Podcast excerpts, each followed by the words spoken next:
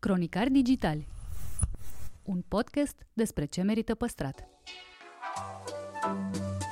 Podcastul Cronicari Digitali este proiectul echipei care de trei ani promovează patrimoniul în rândul tinerilor, scuturând de praf și prejudecăți interacțiunea cu istoria și cultura. Între heritage și cool, invitații, vedete, influenceri și experți vorbesc despre propriile preocupări și pasiuni, ne dezvăluie ce e important pentru ei și ar dori să transmită mai departe. Care este relația lor cu patrimoniul românesc și ce înțeleg prin patrimoniu personal. Pe chill și fan, ca între prieteni. Moderatorii podcastului sunt Cristian Șimonca, adică blogul Otravă, jurnalista de cursă lungă Diana Popescu și Cosmin Dragomir, istoric culinar.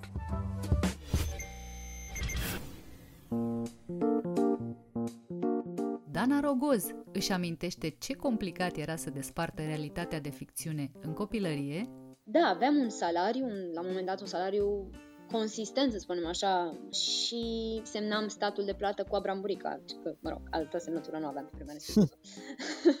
Are o pledoarie emoționantă pentru natalitate și explică de ce și-a cumpărat o casă bătrânească la Viscri. Interviu în secțiunea Patrimoniu Personal, realizat online. Bună, Dana! Bună! Am uh, văzut zilele trecute o postare de-a ta cu o poză de la Bracadabra și am văzut la cineva pe story și scria Gașca Zurli pe vechi sau ceva în genul ăsta. Mi s-a părut foarte amuzant. Da, să știi că cumva, exact când a luat ființă Gașca Zurli, eu pe atunci aveam o emisiune la ProTV Internațional și uh, i-am avut invitați și cumva își doreau să recreeze ceva din Abracadabra, adică ei chiar au pornit pe formula asta. Și știu că, mă rog, colaborează și cu Marian uneori, adică chiar și-au dorit să recreze parte din ce am avut noi, generația noastră.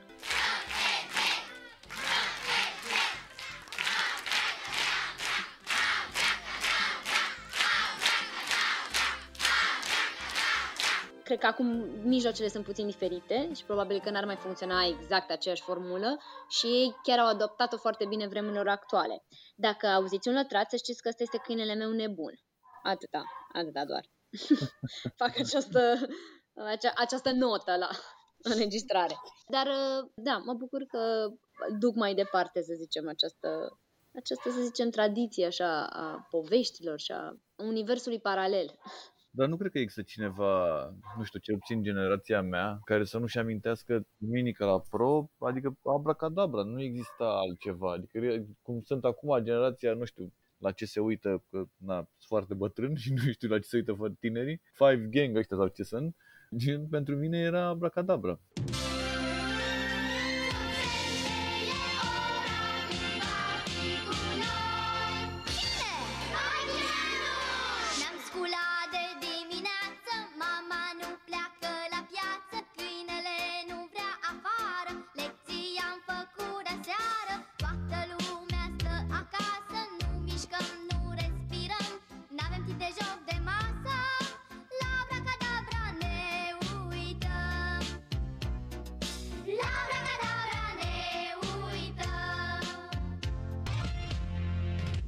Însemna pentru tine toată... Că, na, întâmplarea face să știu pe Geo Morcov foarte bine, să fim prieteni. Și mai știu de la el tot felul de povești. A fost... Uh... Mi-e foarte greu să aleg și cum să încep această conversație, pentru că e ca și cum te întreabă cineva cum a fost copilăria pentru tine. e așa, pentru că mine, pentru mine a fost copilăria uh, parte din adolescența mea, sau mă rog, preadolescența mea, Uh, și de-aia spun că a fost așa ca un fel de viață, hai să spunem, paralelă cea de familie, adică paralelă familiei, pentru că, desigur, eram și uh, uh, Dana din cartierul Drumul Tabrei, uh, care locuia pe strada meseriașilor cu doi frați care se juca șotrul în fața blocului, uneori cu colegii, habar n-am, adică și universul ăla pe care l-am trăit cu toții, descoperea carbitul în apă și, și așa mai departe, nu știu, cornete, bară și, și așa mai departe. Dar uh, a existat și această lume, abracadabra, lumea abracadabra. Sigur că cred că și părinții s-au, și-au dorit cumva pentru mine tocmai să nu rămân exclusiv în fața blocului și să mai am o activitate. Vezi, erau cumva cum pas înaintea vremurilor, acum toți părinții își doresc alte activități extrașcolare copiilor. Dar uh, ei au găsit asta, să zicem, pentru mine, neștiind că va urma vreo carieră sau oricum nu aveau dimensiunea fenomenului abracadabra sau a, nici măcar, adică ei nici nu făceau parte din lumea asta. Erau un inginer chimiști, nu aveau nicio legătură cu domeniul ăsta, să zicem, nici al televiziunii, nici domeniul artistic. Și uh, pur și simplu mă vedeau fericită în lumea asta și uh, am crescut, am crescut așa. Mi-aduc aminte acum, să zicem, de turneele de la mare sau de spectacole pe care le aveam, uite, de 1 iunie în Focșani, în Piața Mare, de uh, filmările care uneori începeau dimineața și terminau a doua zi dimineața, de frații mei din perioada respectivă, de, nu știu, o, o mulțime de lucruri, adică e efectiv o, o viață am trăit cu ei. Dar cum era pentru tine viața în afara platourilor de filmare? Adică erai, desfășurai viața ca un copil normal? da, eram un copil cred, normal. Uh, doar că, de exemplu, uite, sub banca mea de școală era mereu un uh, rucsac cu haine pentru filmare sau cu un pachet de mâncare, pentru că de cel mai multe ori, după ce terminam orele, mă aștepta o mașină să mă ducă la filmări și fie îmi făceam lecțiile acolo, fie mă aștepta mama cu caietele deschise după ce mă întorceam de la filmări și îmi terminam lecțiile. Era așa, e, cred că așa cum fac, nu știu, alt, cum au făcut alți copii un sport de performanță, cam așa era și pentru noi abracadabra. Era și solicitant, adică filmam uneori, repet, foarte multe ore pe zi, toată vara eram plecați în acest turneu, plecam pe 1 iunie, ne întorceam pe 1 septembrie acasă, uneori ne mai vizitau părinții, alteori nu. Și stăteam ca într-un cantonament, să spunem, în care aveam trezirea uneori la 5 dimineața, tocmai ca să prindem cât mai mult timp de lumină bună pentru filmare și aveam spectacole, uneori două spectacole în fiecare zi. Da, adică spectacole seara, nu știu, începeau unul în Mamaia și apoi unul mai târziu în Venus sau, mă rog. Uh, și putea să fie foarte solicitant, dar uh, în același timp era așa cu atât de multă bucurie și cu așa de mare plăcere încât totul era o joacă sau cel puțin așa o, o resimțeam ca pe o joacă. Adică cred că abia acum cu mintea mea de adult pot să judec că era un, un serviciu. Dar cum ai făcut treaba asta să... Na, copil fiind, uh, bănesc că și partea financiară era destul de importantă. Cum ai făcut să rămâi cu picioarele pe pământ să nu te ia flama? Cred că pentru asta responsabili au fost părinții, care m-au adus cu picioarele pe pământ de fiecare dată. Da, aveam un salariu, un, la un moment dat un salariu consistent, să spunem așa, fiind, desigur, o familie absolut normală la vremea respectivă în România și aveam o responsabilitate din punctul de vedere, deși semnam statul de plată cu Abramburica, că, mă rog, altă semnătură nu aveam pe vremea respectivă.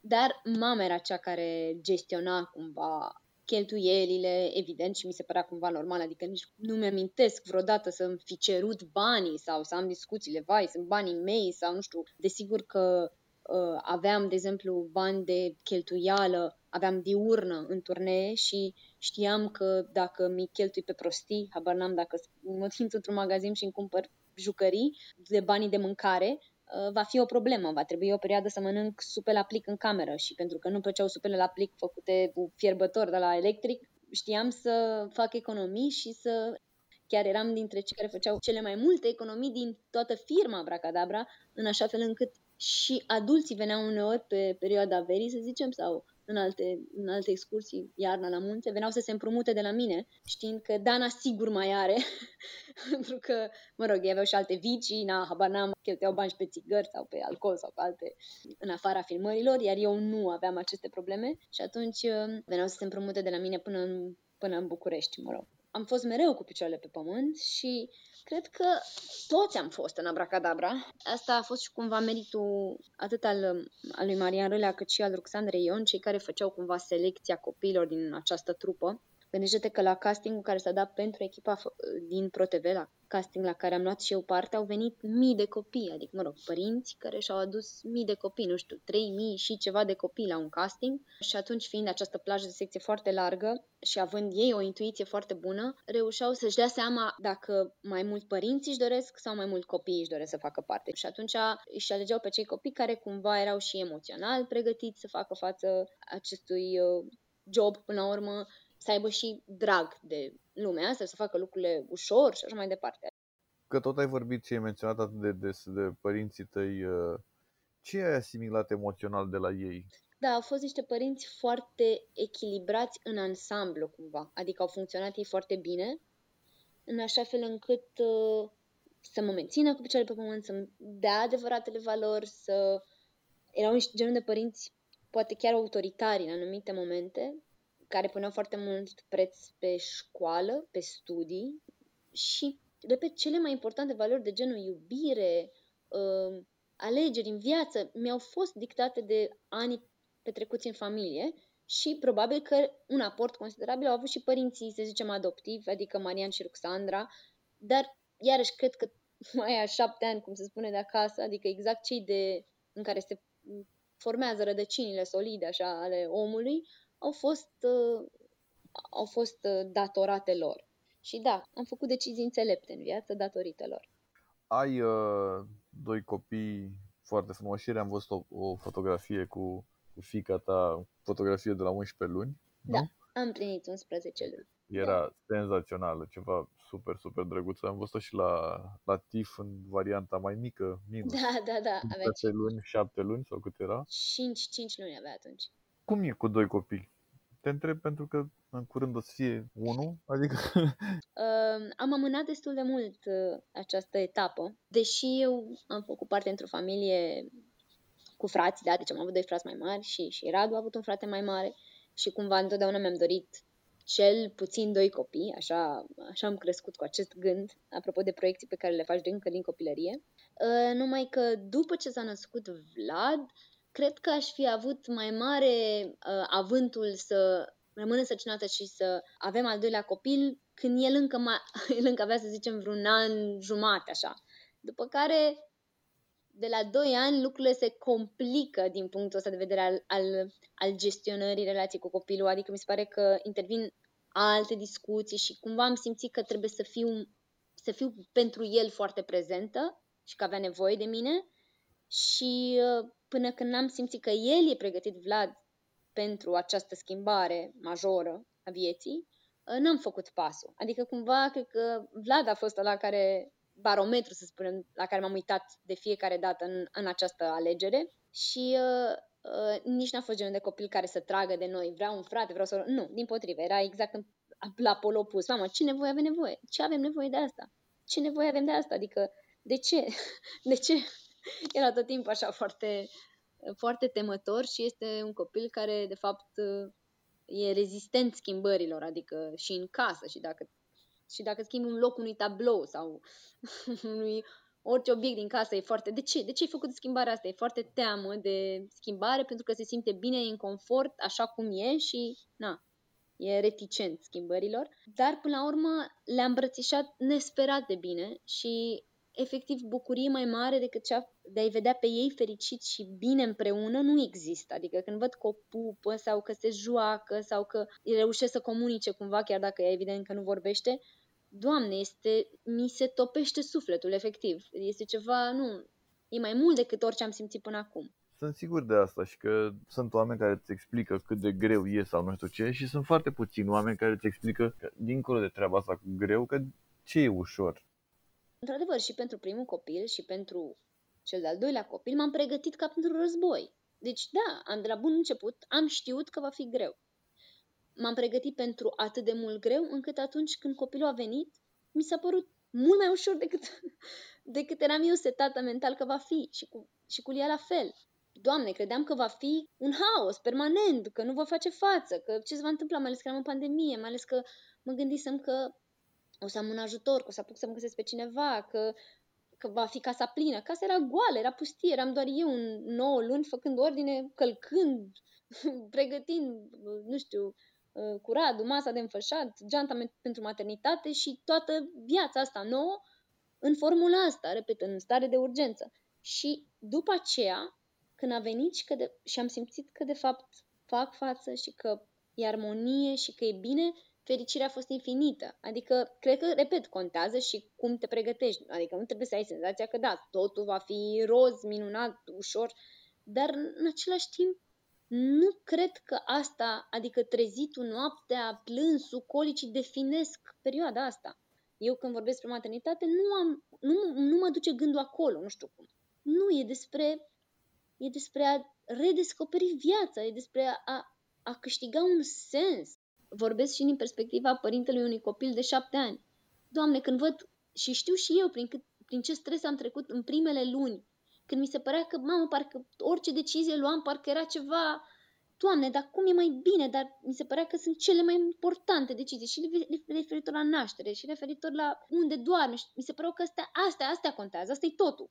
Nici nu-ți dai seama câte alte decizii vei lua și că le vor rămâne așa un fel de ce? Îmi făceam griji pentru chestia aia? Doamne, dar cum, știi? Adică, nu, vei privi mult mai relaxat și mai detașat ceea ce credeai că e o problemă cândva și, desigur, și vis-a-vis de viața ta de dinainte, de a fi părinte, o să te surprindă că pe vremuri te preocupau și te îngrijorau niște, niște chestiuni de genul mail-uri sau, nu știu, alte lucruri. Adică, pe bune, nu. O să fie așa o glumă. Și asta, repet, nu vreau să transmit senzația că, repet, că totul e roz minunat, le spun tuturor părinților, viitorilor părinți, da, se schimbă viața complet, complet. Adică trebuie să accepti chestia asta și să mergi pe drumul nou. Și atunci te vei, la un moment dat, poate nu se întâmplă din primul moment, dar la un moment dat te vei bucura cum nu te-ai bucura vreodată. Am citit un interviu uh, cu tine în care spuneai că te preocupă comunitatea de pe strada ta și că ai vrea să cunoști oamenii de pe stradă, că poate au nevoie să-i ajuți cu ceva. Ideea de comunitate s-a născut așa, s-a născut pentru că s-a născut în pandemie nevoia asta și a fost o, o chestiune concretă la un moment dat când erau știrile din starea de urgență referitoare la persoanele în categorie de risc și atunci am, ne-am gândit, ok, pe cine cunoaștem în vecini și pe cine am putea ajuta și, în fine, ne-am dat seama că, de fapt, suntem prea puțin legați, așa, și că nu există o comunitate la nivelul străzii. Comunitate pe care eu am cunoscut-o când, nu știu, trăiam la bloc, știi? Adică acolo vecinii se cunosc între ei, știam când eram copil de la cine împrumut făină, cine uh, e acasă, la cine a venit doctorul, știai lucrurile astea.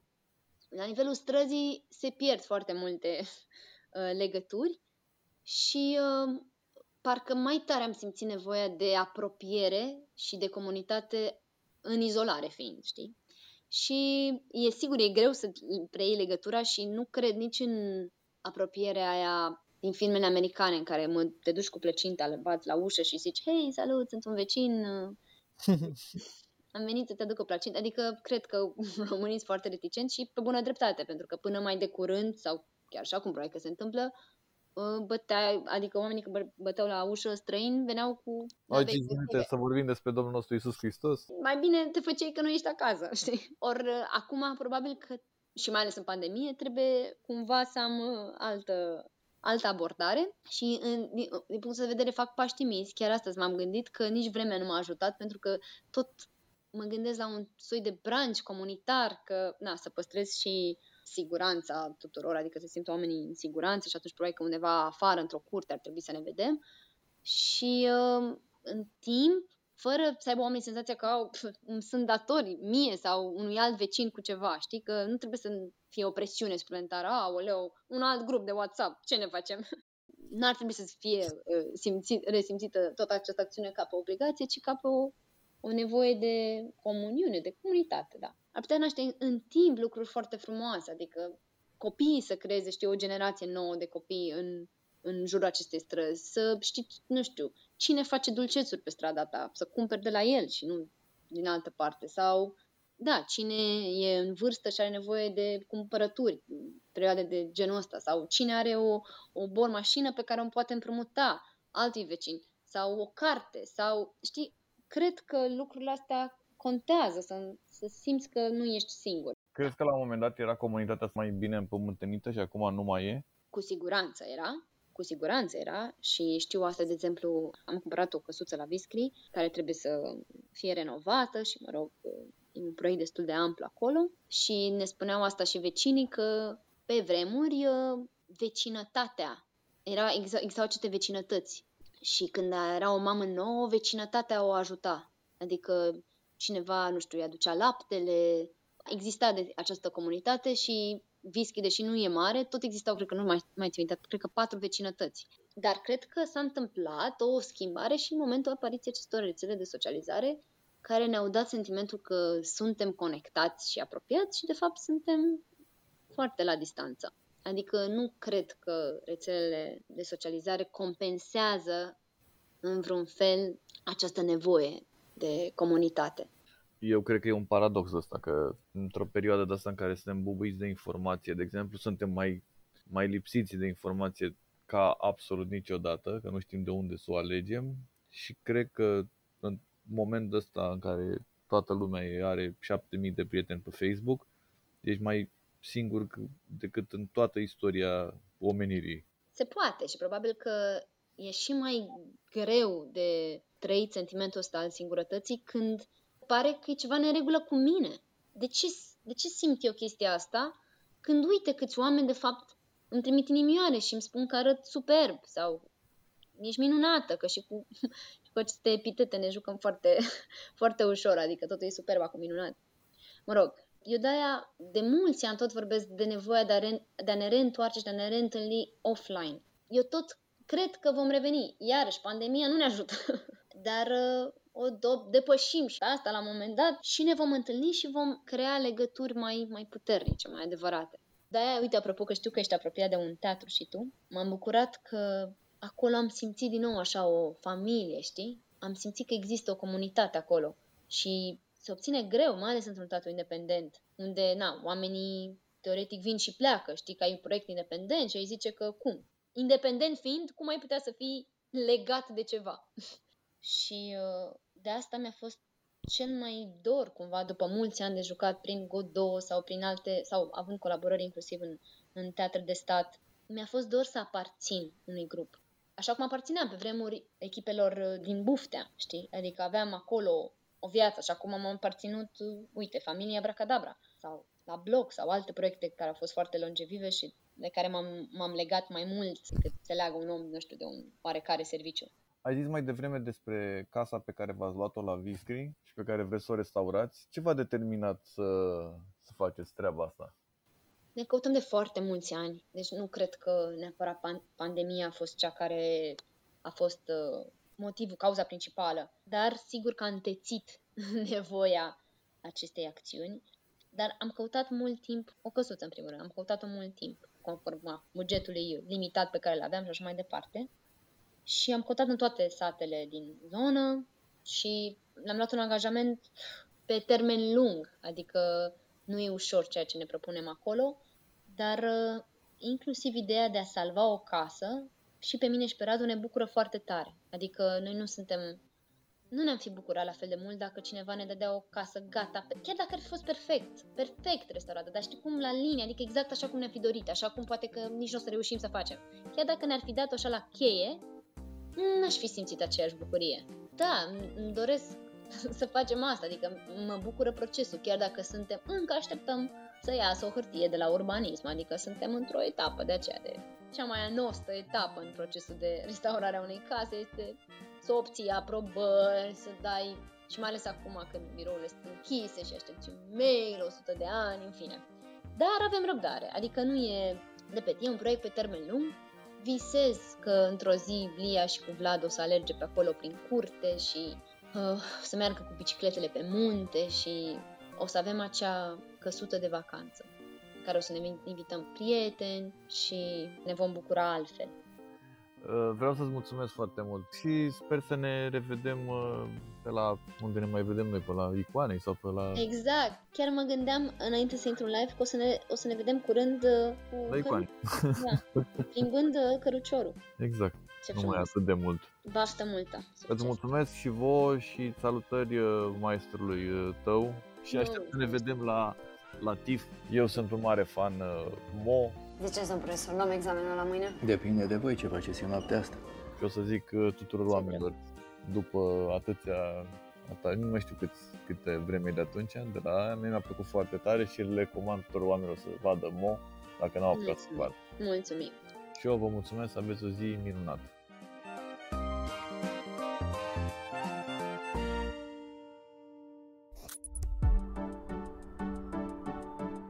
Cronicar Digital, un podcast despre ce merită păstrat, este susținut de Telecom România.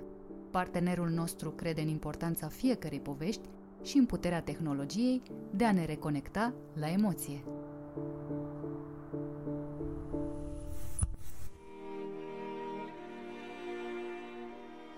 Alexandru Găvozdea dezvăluie cu ce complicații a venit la pachet funcția de președinte al Ordinului Arhitecților din România, ne spune cum a schimbat pandemia modul în care ne raportăm la casele noastre cred că ne-a dat uh, și răgazul să, să observăm lucrurile pe care altfel, când folosim locuința doar drept un dormitor, nu prea le observăm. Și ce poate face fiecare dintre noi pentru patrimoniu? Interviu în secțiunea Patrimoniu Cultural, realizat online. Bună ziua și bun venit la Cronicari Digitali! Bună ziua, mulțumesc pentru invitație! Sunteți uh, președintele Ordinului Arhitecților din România. Este uh, o funcție care sună bine, dar uh, despre care sunt convinsă că a venit la pachet cu provocări și complicații. Vă rog să-mi spuneți care sunt principalele lucruri cu care vă confruntați din această poziție. Cred că provocările pe care le-am resimțit dinainte de, de a candida și uh, care s-au perpetuat și în cei trei ani, iată, aproape de, de mandat, uh, vin de fapt pe uh, fondul unor nemulțumiri, poate chiar frustrări uh, acumulate de-a lungul timpului în uh, mediul nostru profesional și care uh, de multe ori uh, generează supărare și, și așteptări foarte, foarte ridicate, uneori nerezonabile, practic pe principiul ordinul trebuie să rezolve totul tot cu ceea ce se confruntă un arhitect în uh, profesia sa, toate lucrurile cu care se confruntă societatea în uh, mediul construit înconjurător, toate clădirile urâte, rezolvările nefericite, demolările de patrimoniu, toate uh, ajung să ni se adreseze într-o, într-o formă de așteptare pe care o înțelegem a unui sprijin, dar care nu întotdeauna face Uh, face obiectul misiunilor mandatului uh, Ordinului Arhitecților din România. Ordinul are și evident știam acest lucru, nu sunt, uh, chiar dacă poate provocări ar putea fi considerate, dar nu au fost complicații neașteptate, are o serie de misiuni și de, de sarcini care provin din legislația care ne guvernează, legea 184 pe 2001 privind exercitarea și organizarea profesiei de arhitect, ne, ne spune că Ordinul este o organizație profesională care uh, este evident uh, neguvernamentală, apolitică, de interes public și aici cu acest interes public vine foarte, foarte multă responsabilitate, uh, dar ea totuși are niște limitări pentru că nu avem nici capacitatea, nici uh, competența de multe ori să răspundem tuturor problemelor punctuale ale fiecărui cetățean, fie că este arhitect, fie că suferă sau se consideră nedreptățit de, de arhitectură sau de manifestările acesteia. Și atunci uh, cred că asta e probabil cea mai, uh, cea mai complicată misiune, să spunem că nu, că nu putem să, să intervenim oriunde, oricând și oricum. Și asta cumva a fost o, surpriză nu foarte mare, știam eu personal deja cam, cam înțelegeam acest lucru, dar l-am, l-am văzut manifestat și s-a, s-a dovedit încă o dată că este o reflexie în mic a societății românești în general. Așa că ceea ce vedeți zi de zi în, în viață, cam așa se întâmplă și uh, la Ordinul Arhitecților din România, sigur uh, cu o nuanță de specificitate care vine cu această profesie. Când v-am sunat prima oară pentru a programa acest interviu, nu mi-ați putut răspunde la telefon pentru că erați într-o ședință cu Ministerul Dezvoltării. Apoi când am vorbit, v-am întrebat așa cu speranță, plănuiți lucruri bune împreună și mi-ați răspuns foarte realist că măcar încercați să le corectați pe cele rele. Care sunt mari dușmani ai patrimoniului din România? Într-adevăr, în acel moment încercăm să corectăm pe cele rele. Nu este singurul tip de, de interacțiune pe care o avem și nu doar cu Ministerul Dezvoltării, ci și cu Ministerul Culturii. Încercăm să și, să și construim uh, lucruri bune, să plănuim lucruri bune, cum spuneați dumneavoastră, dar atunci, într-adevăr, încercăm să discutăm, să, să dezbatem pe, pe larg și foarte uh, aplicat o inițiativă legislativă care propunea și sigur încă propune, de fapt, sub forma de ordonanță de urgență a guvernului, o extindere a bazei de selecție pentru ocuparea postului de arhitect șef în toate unitățile administrativ-teritoriale ale, ale țării, adică în comune, municipii, municipii reședințe de județ, sigur și orașe. Iar uh, extinderea acestei baze se făcea în ideea de a aduce și alte tipuri de calificări um, universitare în bazinul de selecție, ceea ce, după părerea noastră, este o, o greșeală foarte gravă pentru că scade uh, nivelul de profesionalism al uh, persoanelor care vor accesa aceste funcții.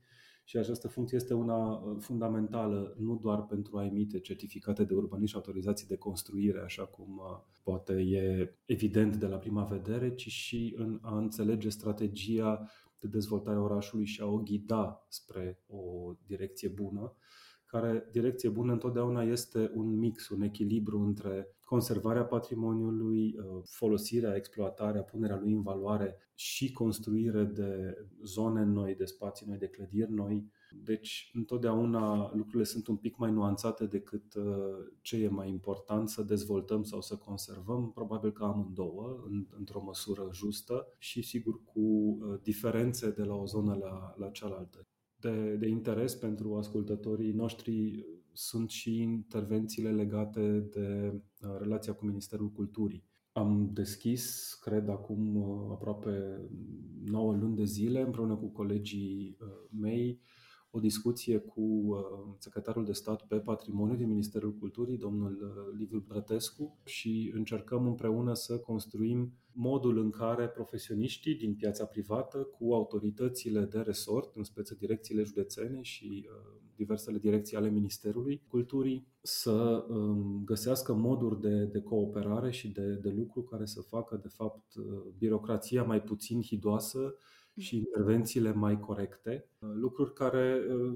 sunt sigur mai ușor de, de spus, de enunțat ca deziderate și mai greu de, de implementat, dar uh, ne străduim în continuare să facem acest lucru și, cum spuneam, deja avem niște mici, uh, mici reușite care mă fac să cred că, sigur, cel puțin contrar unor vorbe din târg, Ministerul Culturii nu este dușmanul patrimoniului din România, chiar dacă ne-am dorit cu toții să, să facă lucrurile mai, mai, mai bine și mai apăsat în uh, sprijinul acestuia. Cred că mari dușmanii patrimoniului, pentru a reveni la întrebarea dumneavoastră, sunt uh, de fapt ignoranța, de fapt ignoranța atât pe de o parte a dezvoltatorilor, a investitorilor care preferă să facă tabula rasa și să construiască de la zero chiar pe un fond uh, construit preexistent, uh, decât să reabiliteze și să dezvolte valoarea acestuia, dar uh, dublată și de o ștachetă foarte coborâtă a așteptărilor clienților, utilizatorilor, ai populației, ai societății, care de fapt cumpără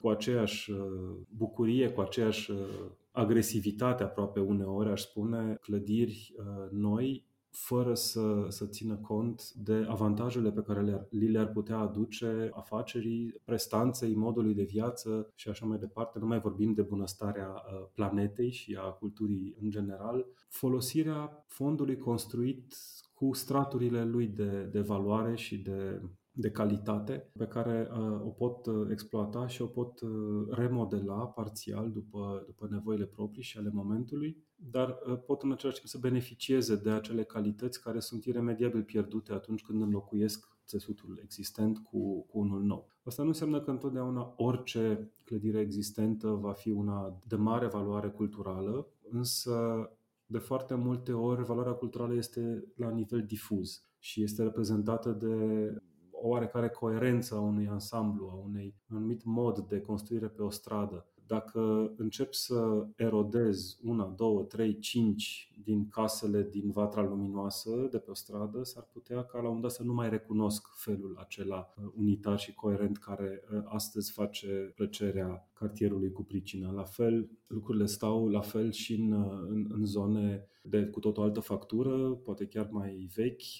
în centre istorice medievale sau nu, sau chiar în, în zone de dată recentă care au o coerență care este ignorată de către, i-aș spune, spiritul de ctitor. Nevoia de a epata în ceea ce construiesc nou uh, și de ce să mă raportez la vecini, de ce să țin cont de contextul în care mă aflu, eu vreau să fiu așa. Cumva mă raportez la vecini cu gândul foarte clar uh, că trebuie să îi uh, pun în umbră.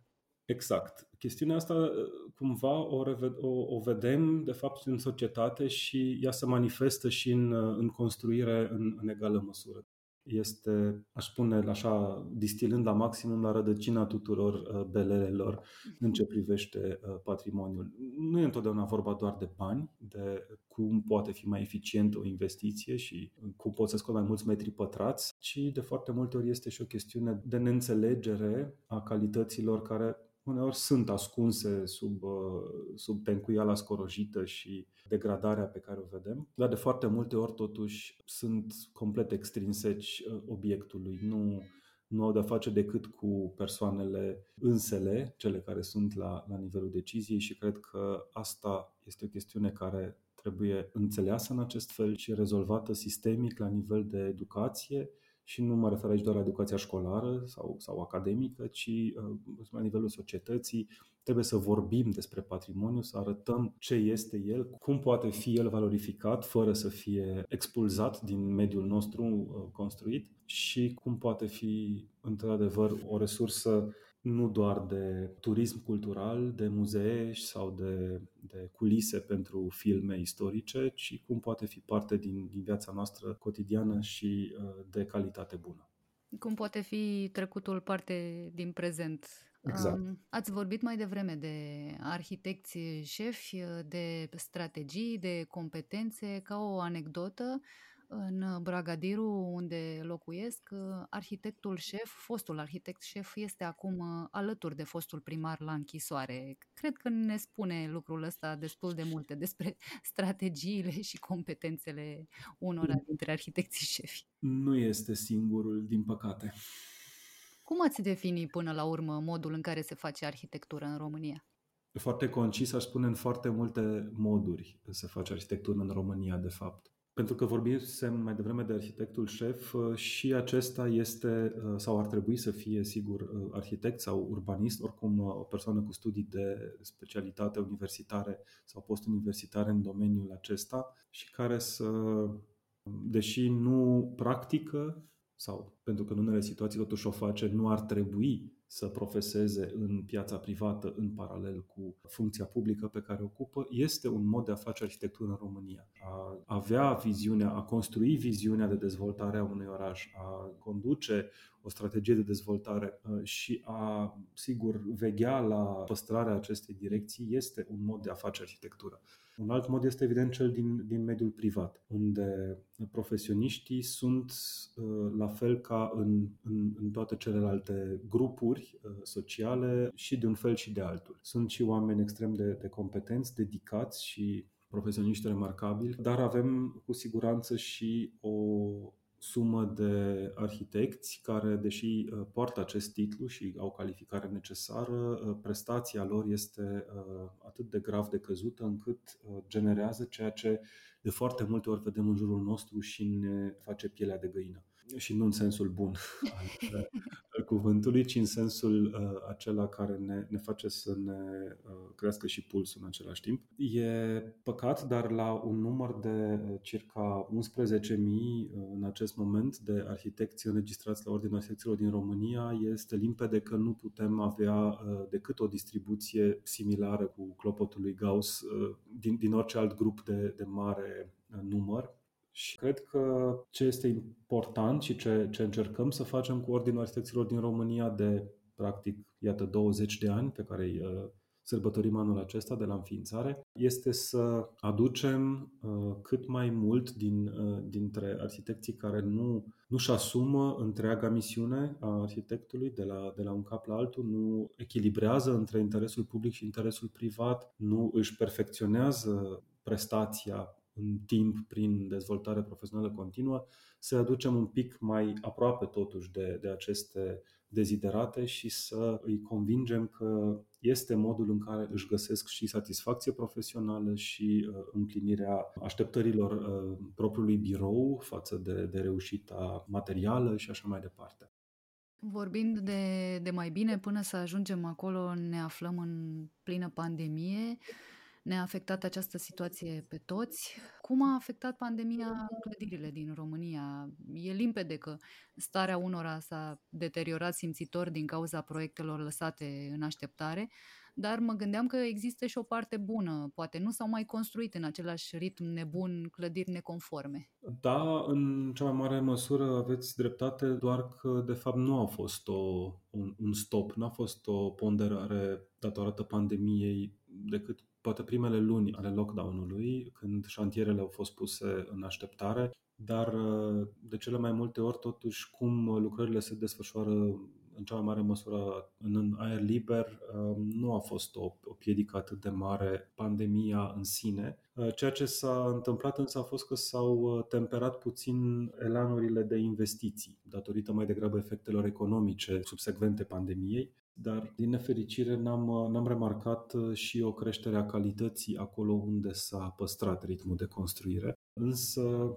pot să spun că ceea ce a făcut, de fapt, diferența sau face, face diferența în ce privește calitatea este faptul că, datorită statului în casă și lucratului de acasă, oamenii au început să se uite un pic mai atent la calitatea spațiului în care trăiesc și la nevoile pe care le au, de la o locuință, de la cartierul în care trăiesc, de la serviciile pe care le au sau nu le au în proximitate, pentru că am remarcat în direcția aceasta mai degrabă o schimbare de, de mentalitate și o, o creștere a exigențelor uh, oamenilor. Și asta nu poate decât să ne, să ne bucure pentru că, evident, vorbim de ani de zile de situații neconforme spre, aș spune, halucinant de, de catastrofale, care totuși sunt în continuare pe piață, se, se vând cu o viteză absolut uh, înnebunitoare și acest lucru se întâmplă pentru că există cineva care să le cumpere. Ori lucrul ăsta nu se poate schimba dacă acel cineva nu învață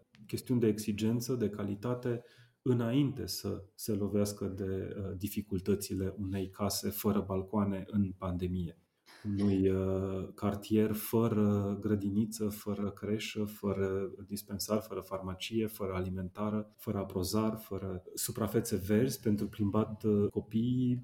Ori lucrurile astea cred că au început să fie mai degrabă simțite. Cred că faptul că sunt, am fost noi un pic mai temperați în, în ritmul nostru zilnic, nu am mai petrecut două, trei, patru ore pe zi în mașină spre birou, spre, spre serviciu sau înapoi. Cred că ne-a dat uh, și răgazul să, să observăm lucrurile pe care altfel, când folosim locuința doar drept un dormitor, nu prea le observăm. Iată unul dintre puținele plusuri uh, pe care ni le-a adus uh, pandemia. Ne-a învățat uh, să fim mai pretențioși, să privim cu alți ochi spațiul din imediata noastră apropiere și poate, cine știe, ne-a deschis așa cumva apetitul pentru educație și ochii către niște standarde pe care le-am ignorat până acum, din vari motive. Și cred că pretențioși și responsabili pretențioși și responsabil mi se, mi se pare o combinație foarte bună. Apropo de, de combinații mai bune sau mai puțin bune, de foarte multe ori um, susținem că um, vrem schimbare, că ne interesează ca lucrurile să meargă spre bine, dar nu suntem neapărat dispuși să, să începem uh, cu noi schimbările astea și în cazul patrimoniului cumva se, se întâmplă la fel. Ne-am obișnuit să-l lăsăm pe mâna și în responsabilitatea autorităților. Domnule, instituțiile trebuie să se ocupe de asta, Ministerul Culturii, Institutul Național al Patrimoniului, Patrimoniului, Ordinul Arhitecților, primăriile de tot felul. Cum ne putem implica noi, civilii, cu ghilimele de rigoare, în conservarea și restaurarea patrimoniului? Cum putem contribui la un viitor arhitectural coerent și rezonabil? Cred că atinsesem puțin ideea aceasta la, la începutul discuției când am spus că e nevoie să ne luăm puțin răgaz și să ne gândim dacă nu ne poate servi funcționării fondul construit existent într-o măsură suficient de, de bună încât să pot cu un, un minim de, de efort de compensare a celor părți pe care nu le satisface, să spunem, nu este destul de confortabil din punct de vedere termic. Într-o gospodărie tradițională, rurală, nu găsesc de obicei uh, um, instalații sanitare în casă, ci undeva în fundul curții. Lucruri de genul ăsta se pot ameliora prin intervenții care nu presupun eliminarea completă a fondului construit existent. Chestiunea asta este bună pentru bugetul meu când investesc sau când cumpăr sau când chiar și după aceea când uh, sunt client, sunt oaspete într-o, într-o casă de vacanță reabilitată care a costat un sfert din cât ar fi costat să fie construită de la zero. Mă pot bucura de servicii mai bune la, la aceleași prețuri pentru că nu trebuie amortizată toată, toată investiția unei construcții de la zero, eventual și a demolării construcției anterioare. Un alt aspect uh, care este foarte important este că eu pot și indirect să sprijin acel patrimoniu pentru că la orice eveniment cultural de tip uh, festival, concert și așa mai departe, care se desfășoară în zona de protecție a unui monument sau mai multor monumente, desigur, că este în, nu știu, într-un fost, uh, într-o fostă reședință nobiliară extraurbană. Mă gândesc acum la Electric Castle, de exemplu, sau uh, altele asemenea care exploatează un context valoros, cultural, pentru a da mai multă prestanță, mai multă atractivitate a evenimentului.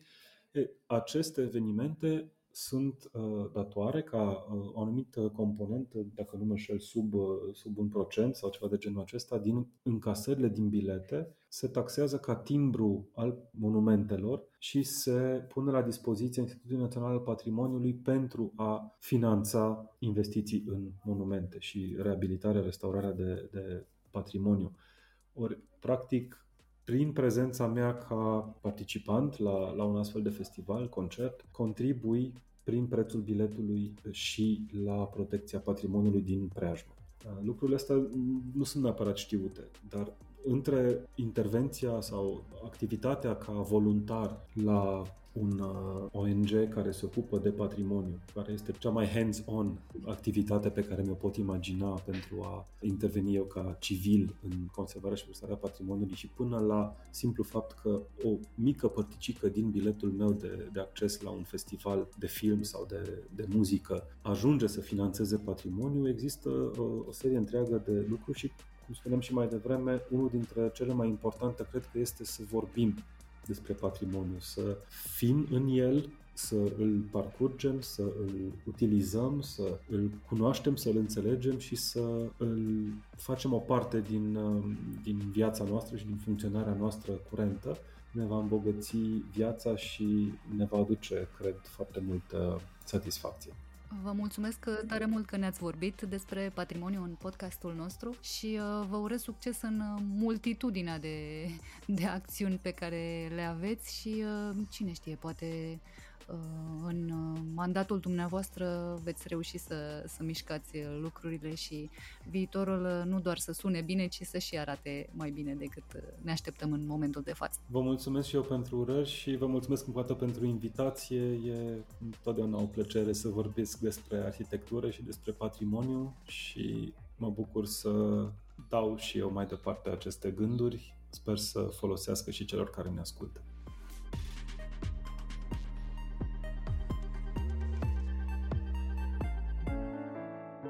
Rubrica Patrimoniu Cultural este susținută de Raiffeisen Art Project Stagiune Virtuală, platforma de mecenat cultural care de 20 de ani facilitează accesul la manifestări culturale și creații artistice valoroase, acum și online.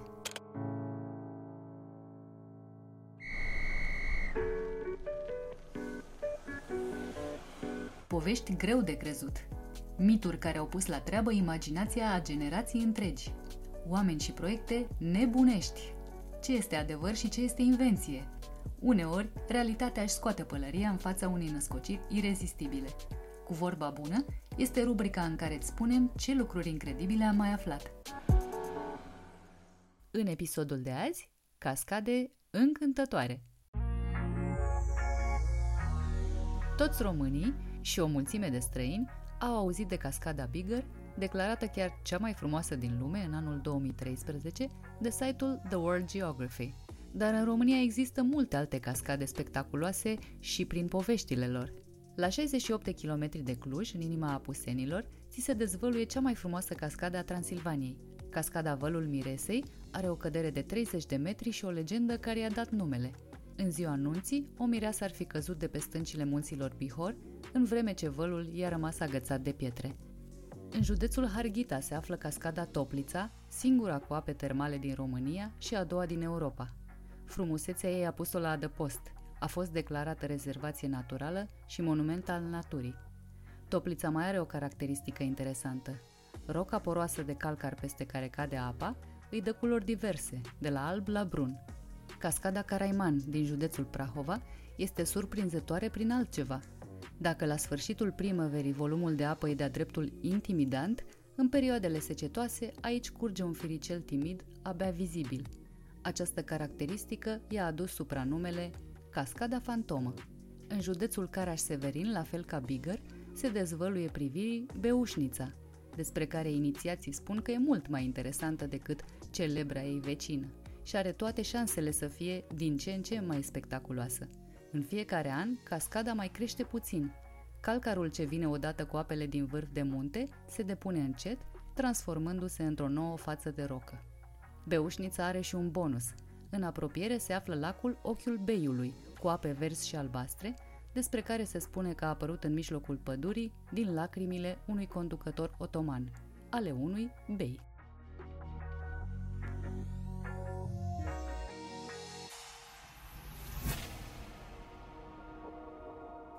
De-a lungul a 100 de ani de experiență și inovații, s-au preocupat să transforme gastronomia în artă și planeta într-un loc mai verde. Rubrica Mâncarea e cultură este susținută de Electrolux, designed in Sweden.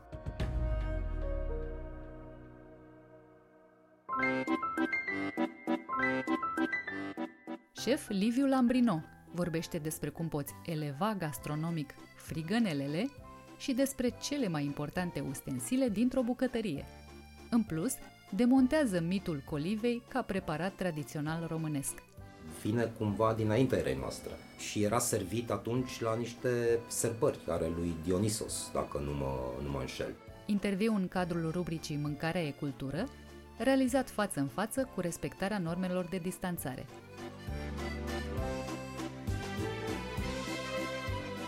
Șef, te știu mai apropiat de bucătările străine decât de cea tradițională, adică marea gastronomie și marea bucătărie franceză și forțând așa o comparație între ele, clar înțelegem de ce francezii au o mare gastronomie, dar te întreb pe tine de ce această predilecție. Nu pot să spun că am o predilecție pentru bucătările străine în detrimentul bucătăriei românești. Cred că bucătăria pentru mine înseamnă o formă de expresie. Încerc să fac bucătăria mea și în momentul în care scot un preparat, se întâmplă că acolo să folosesc cu predilecție niște tehnici care vin dintr-o anumită gastronomie sau niște profiluri de gust care vin dintr-o altă gastronomie. Și da, mi-e mult mai facil să mă duc către tehnicile franțuzești, poate pentru faptul că francezii au fost cei care le-au scris așa cum trebuie și dacă te duci la originea aproape oricărei tehnici culinare vei găsi uh, un ADN franțuzesc, dar dacă preparatul pe care îl scot are sorgintă românească, atunci mă apropii de tehnicile de gătit uh, românești. Încerc să mă adaptez cât de mult pot. Există tehnici de gătit românești? Pentru că na, avem o cultură gastronomică în care se fierbe mult pe slow cooking. E adevărat, e pe slow cooking și asta nu face decât să ne plaseze pe, pe trend. Nu? Suntem uh, cumva pe alături de sous Slow cooking este unul din, uh, una din modalitățile de gătire care începe să fie din ce în ce mai, uh, mai uzitată pentru că scoate cei mai buni din ingredientele respective fără să pună niciun fel de presiune a timpului pe, pe ele. Revenind la întrebarea ta, da, cred că există tehnici de gătit românești, cred că orice tehnică de gătit care e aplicată în România devine automat o tehnică de, de gătit românească. Sau, sau și românească. Și românească, da. Și slavă Domnului avem uh, bucătari uh, talentați și de ce nu bucătari amatori care încep să aibă din ce în ce mai multe lucruri de spus, cel puțin așa se vede pe social media. Aducând vorba de noua generație, să spunem, de bucătari, s-au schimbat multe lucruri în ultimii 10 ani. Cum vezi gastronomia actuală românească? Adică hai să detaliem un pic uh, pe ce ai început. Dacă facem, sau hai să facem abstracție de, de anul care a trecut, de 2020, pentru că anul ăsta ne-a, ne-a pus cu tot, pe toți în genunchi și ne-a dat, cred, cu mulți pași în spate. Dar um, prefer să-l văd ca un pas înainte mai mult decât un șut în fund pe anul ăsta 2020. Uh, și de ce spun asta? Pentru că eu unul am avut, din păcate, prea mult timp să, să mă gândesc și să fac așa o, un reassessment, o reevaluare, dacă vrei, a poziției, a lucrurilor pe care le-am de spus în gastronomie, a lucrurilor pe care vreau să le fac de aici încolo. Și asta m-a făcut să încep 2021 cu, uh, cu altă forță. Și cred că lucrul ăsta se simte pentru că am o perioadă absolut extraordinară. Și îmi place să cred că asta se întâmplă mai în toată industria. Bucătarii care sunt prieteni și cu care vorbesc mai des, sunt și ei pe val. Încep să miște lucrurile, sigur că da, uh, ne apropiem de vară, se vor deschide, Doamne ajută, terasele la liber și vom putea să răspundem nevoii oamenilor, pentru că în restaurantul în care activez acum ca și executive chef avem o terasă din fericire destul de spațioasă și văd în fiecare zi dorința oamenilor de a fi afară, de a, de a ieși, de a sta la restaurant, de a socializa și trebuie, trebuie să termine, trebuie să ajungem într-o, într-o formulă care să permită ospitalității și uh, bucătarilor din România să înceapă să se reexprime. Să ne întoarcem la bucătăria românească, la trenduri, la modern versus tradițional. Ai în acest moment în meniu câteva preparate pe care le asimilăm bucătăriei tradiționale. Uh, frigănele, care au o istorie care vine de la Apicius încoace de 2000 de ani, dar care au devenit și ale noastre. Uh, coliva, despre care se vorbește că ar fi românească, nu e românească, până la urmă e un terci de cereale, e la îndemâna tuturor, n-am inventat noi un grâu fiert, și un pic îndulcit, dar sunt asimilate bucătăriei tradiționale. Le-ai modernizat, le-ai lăsat așa cum sunt ele și mai ales cum sunt primite. Sunt primite absolut extraordinar. Și da, cred că am încercat să le aduc un pic în contemporan.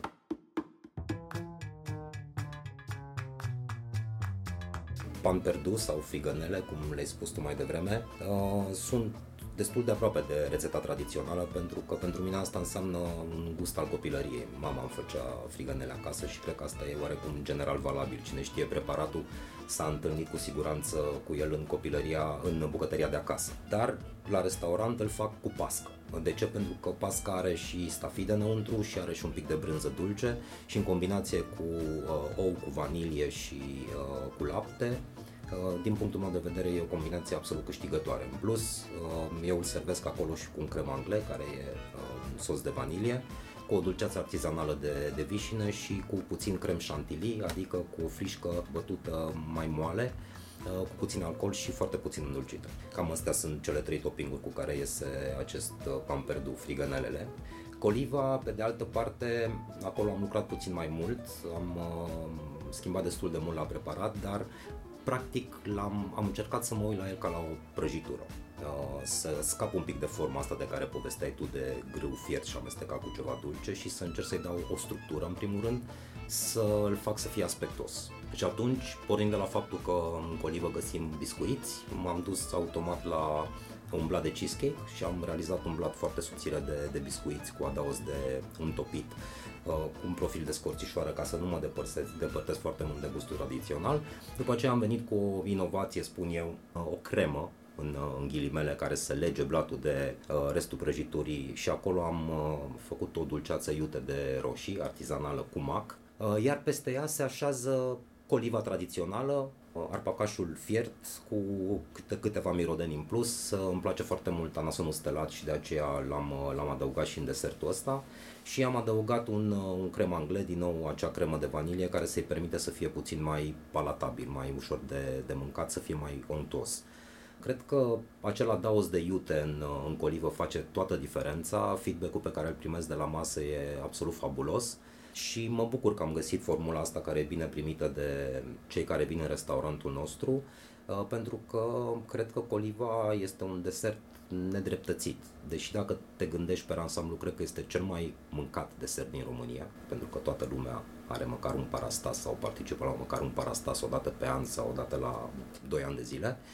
Uh, dar pe de altă parte ți-e greu să-l găsești într-o formă elevată în restaurant și nu înțeleg de ce, știu că au fost câteva încercări și sunt în continuare colegi care fac lucrul ăsta, fie sub forma unei prăjituri, fie sub forma unei înghețate. Uh, și am vrut să... mi s-a părut o idee absolut extraordinară și am venit și eu cu forma mea de prezentare. Rămâne un preparat ritual strict legat de, de înmormântare și de tot ritualul și ceremonialul creștin al înmormântării. E greu să să-l, să-l scoți de acolo și să-l, să-l dai ca pe o amandină. Uh, nu e greu. Inițial, acum am ajuns la forma asta de care ți-am povestit, dar inițial chiar am vrut să, să am un pic de umor și să-l prezint chiar ca o mini colivă, așa cum suntem obișnuiți să vedem la biserică. Adică chiar tăiat pe rotund cu un inel și cu niște fructe puse care să mimeze bomboanele și toate celelalte lucruri. Dar, Eventual într-un pahar de plastic. Exact, sigur, clar.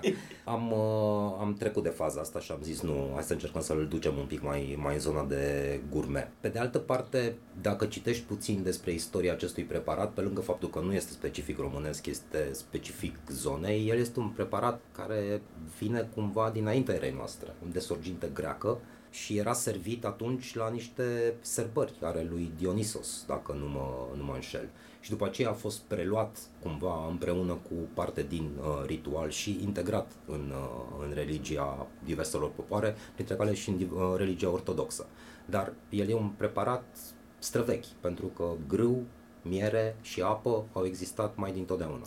Eventual și două nuci care da. și ele există da. de mii de ani și uh, l-ai rezolvat. Asta vorbim de o formă ireductibilă, normal că sute mii de ani l-au cizelat, iar na, uite, în ultimii 10 ani l-am dus în zona de fine dining, dacă vrei, într-o zonă elevată a bucătăriei. Totuși, personal, cred că avem această deschidere spre noi ca români, ca clienți de restaurant, să acceptăm să mâncăm colivă la restaurant, să, să dăm bani pe ea, să nu o primim de pomană, tot de curând. Suntem un popor oarecum conservator și aș mai forța un exemplu care vine tot din uh, povestea creștină, busiocul pus în mâncare. Cred că până acum 10 ani, nu știu, la mine la copilărie, la Focșani, vorbeam și cu Ciprian Muntele, uh, a fost și el invitat, nu punea nimeni, doamne, nu strici aghiasma. Da, sunt, sunt niște bariere, dar sunt bariere în capul nostru și așa cum le-am, le-am ridicat, depinde de noi să le dăm jos. Iar uh, eu, eu cred că e o propoziție frumoasă să vii cu,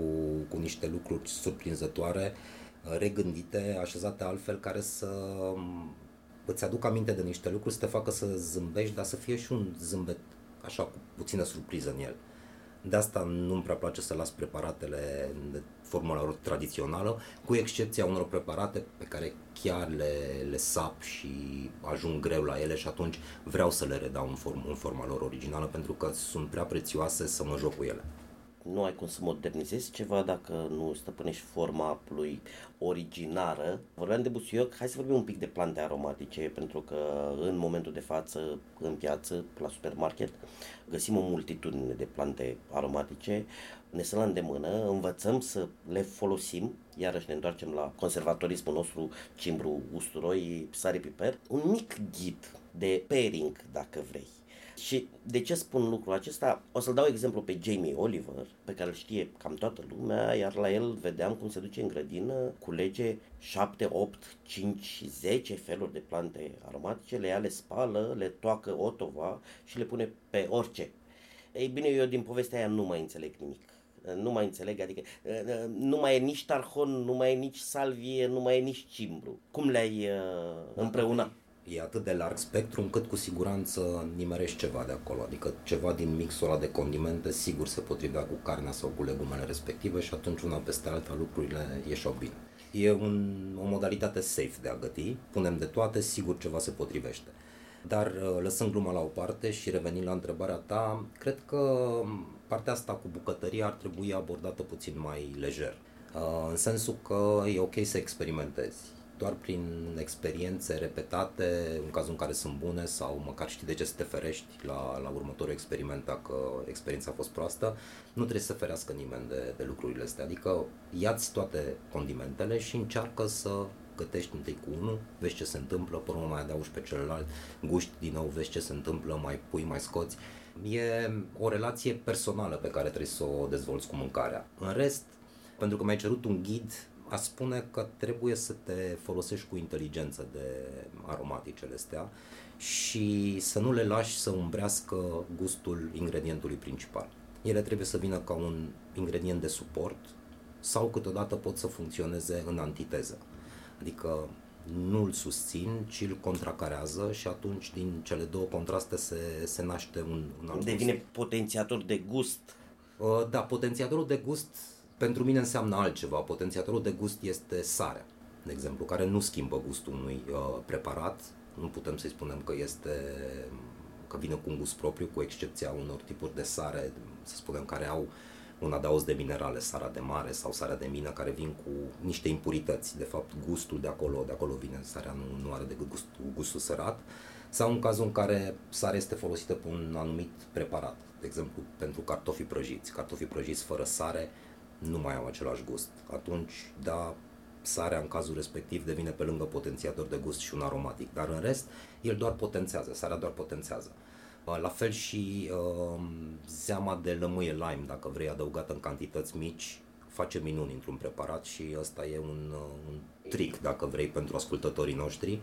Uh, Dacă faci o mâncare și pui toate lucrurile pe care știi că trebuie să le pui acolo și la sfârșit gust și tot ți se pare că parcă nu se leagă mâncarea, sfatul meu e să adaugi zeama de la jumătate de lime acolo, să mai las să fiarbă 3 minute și o să vezi ce se întâmplă. Uh, Lime nu lămâie. Lime, da. Lime pentru că e un gust un pic mai delicat, mai, mai gingaș. Lămâia e un pic cam dură. Potențiator de gust mi se pare și iuțeala din colivă, că ne întoarcem, e prin contrast. Evidențiază desertul și dulceața. Știi, um, textura speci- specifică a, a colivei, dacă o mănânci așa seacă sau doar pe ea, la un moment dat te plictisești de textura aia și de, de mestecat arpacașul la moale.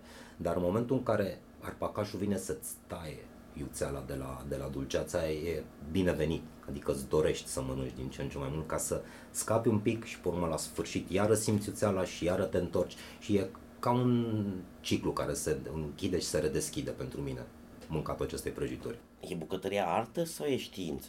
Cred că, cred că ambele, da, toată modestia. Cred că e și artă, e și știință, dar mai înainte de toate sau pe același parier, alege tu, cred că e imaginație sau ar trebui să fie imaginație. Cred că ar trebui să te uiți la, la ingrediente și la faptul că trebuie să le gătești ca pe o oportunitate.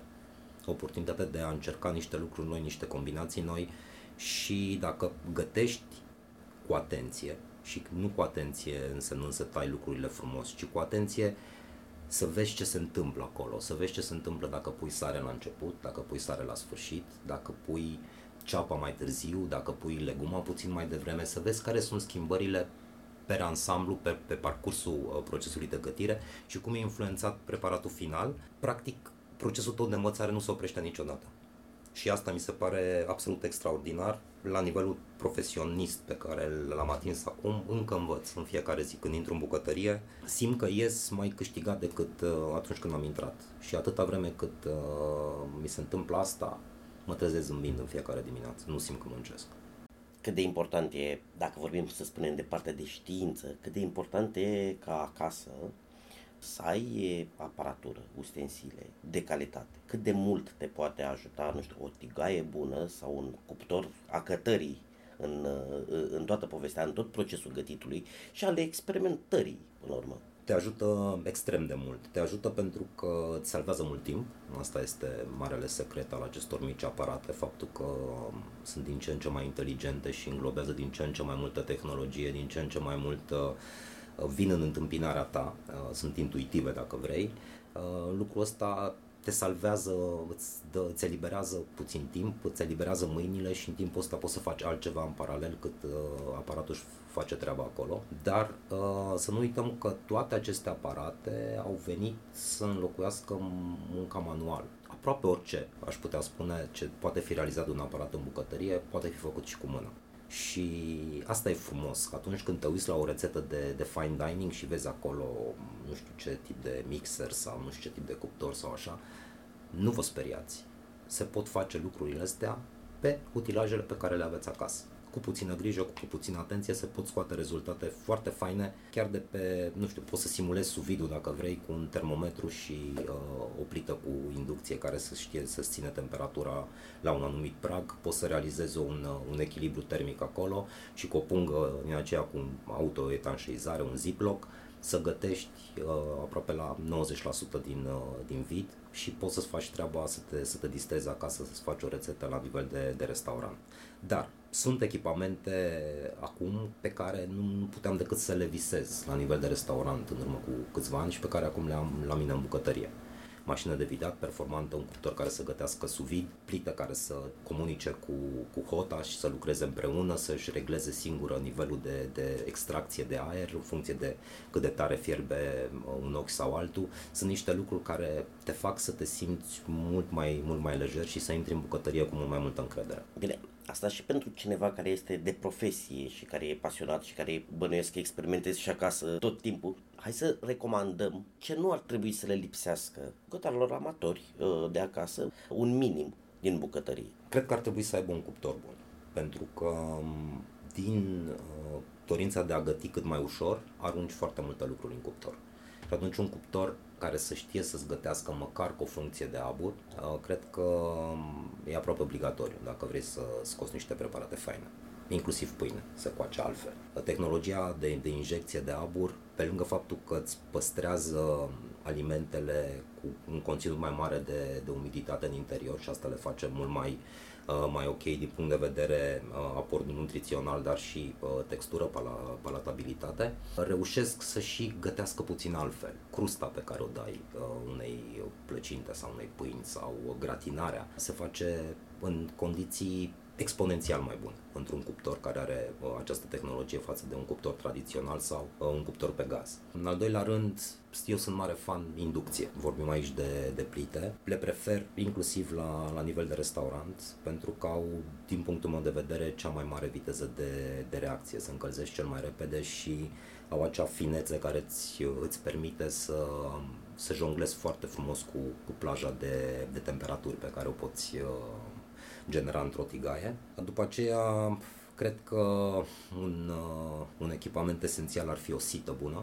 care poate să-ți dea um, o textură foarte faină la, la toate piureurile pe care le faci. Piureurile de fine dining se trec automat prin, prin sită, chiar dacă există acum tot felul de uh, echipamente de, care procesează mâncarea și care mărunțesc foarte, foarte fin, aproape că nu mai ai nevoie de această trecere prin sită, dar dacă vrei un piure fine dining, obligatoriu este să-l, uh, să-l sitezi. Uh, după aceea, dacă vreți să experimentați în zona asta de, de gătit modern, sigur că da, gătitul sous vide, deși nu e o metodă nouă, ea, ea a apărut undeva prin anii 60, uh, dar a câștigat teren pe, pe parcursul ultimilor 10 ani. E o metodă cu care te poți distra foarte, foarte fain în bucătărie la tine acasă, ai tot felul de, de echipamente și atunci vei avea nevoie și de o mașină de vidat bună și un mixer poate, un blender de imersiune aș insista pe suvid, că suvid da. în sus, suvid în jos, în stânga, în dreapta. Uh, nu știu dacă toți ascultătorii știu ce înseamnă tehnica suvid, dar mai important decât atât, ce beneficii are. Tehnica suvid, uh, pe scurt, spune următorul lucru. Se ia ingredientul și se sigilează într-o incintă cât mai mică, uh, respectiv o pungă o pungă care să reziste uh, unor temperaturi de până în 90 de grade, mai sus de 90 de grade nu se prea discută la suvid. Trebuie să treci de 85 de grade atunci când gătești legume, pentru că sub această temperatură fibrele vegetale nu se distrug și uh, nu se întâmplă nimic cu leguma respectivă. Dar pentru cărnuri, plajele sunt, uh, sunt mult mai joase.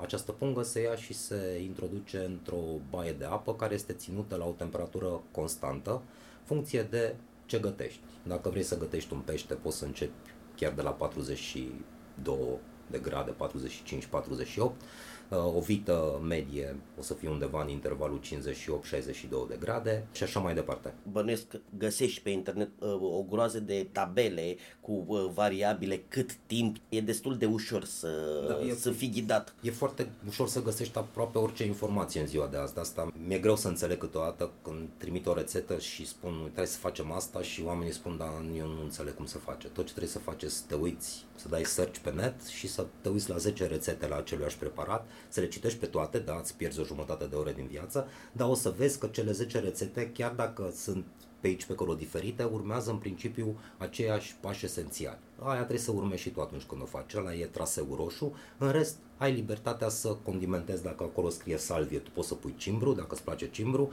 dacă scrie puneți piper și ție nu-ți place, nu pune și așa mai departe, dar pașii importanți uh, urmează. Noi avem o rubrică. This is excellent. Doamnelor și domnilor, Madlena Săptămânii. What is this? Schwarzwälder Kirschtort. un preparat din uh, copilărie, care ți-a marcat așa copilăria cu, cu întreaga lui poveste. Eu am copilărit înainte de 89 și atunci lucrurile se găseau un pic mai greu. Aș vrea să pot să vă povestesc de un uh, preparat absolut uh, fabulos și extraordinar, dar nu am. Am să vă povestesc despre o banală, dar în același timp extraordinară tocăniță de pipote pentru că tot uh, vorbeam înainte de emisiune că și tu îți dorești să, să scrii mai multe articole și să faci mai multă cercetare pe partea asta de, de organe, Zahana. Uh, ei bine, m-am să-ți povestesc și eu despre tocana de pipote pe care o făcea mama când eram mic și care pentru mine, alături de alte câteva preparate, înseamnă în primul rând un zâmbet nostalgic și pe urmă gustul copilăriei. O tocană destul de simplă, uh, dar pentru care ai nevoie de puțină mână atunci când uh, curezi pipotele, pentru că trebuie să scapi de toate acele membrane care nu sunt uh, deloc ușor de mestecat și trebuie să ai puțin timp la dispoziție pentru că mm, pipota este un mușchi care se gătește îndelungat și la o temperatură destul de joasă pentru a reuși să frăgezești uh, carnea respectivă. În rest, e o abordare destul de, de clasică de, de tocană. Tocana pentru mine înseamnă în primul rând foarte multă ceapă, care trebuie sotată pendelete, fără niciun pic de arsură, până când ceapa se, se înmoaie și este aproape translucidă. Apoi un, un adaos fin de uh, țelină și morcov, Uh, și apoi câteva deglasări, adică adaos de lichid, când uh, amestecutul este aproape secat, adaoși lichid și cureți, deglasezi ce s-a lipit pe, pe fundul oalei și reîntorci tot, acea, tot acel gust. Acolo se întâmplă o reacție care se numește reacția Maillard și una dintre cele mai complexe reacții, dar cea mai, una dintre cele mai frumoase reacții, pentru că dă majoritatea gustului. Și, și gustoase, da, exact. da, gustoase. Da, sunt câteva sute de compuși care rezultă în urma acestei reacții, dar pentru noi în bucătărie cel mai mult ne interesează rumenirea, da? Aceste deglasări, eu adaug uh, foi de dafin la, la tocana asta și după aceea uh, pastă de tomate, bineînțeles usturoi și pipotele care sunt lăsate să fiarbă mult, mult, mult, mult, mult până când uh, sosul se scade și rămâne gros, așa și ontuos și miroase a bun.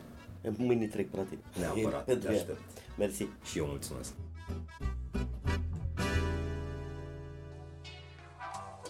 Podcastul Cronicar Digital este susținut de Raiffeisen Bank, Telecom România și Electrolux. Partenerii proiectului sunt convinși că, prin educație și cultură, putem deveni cea mai bună versiune a noastră.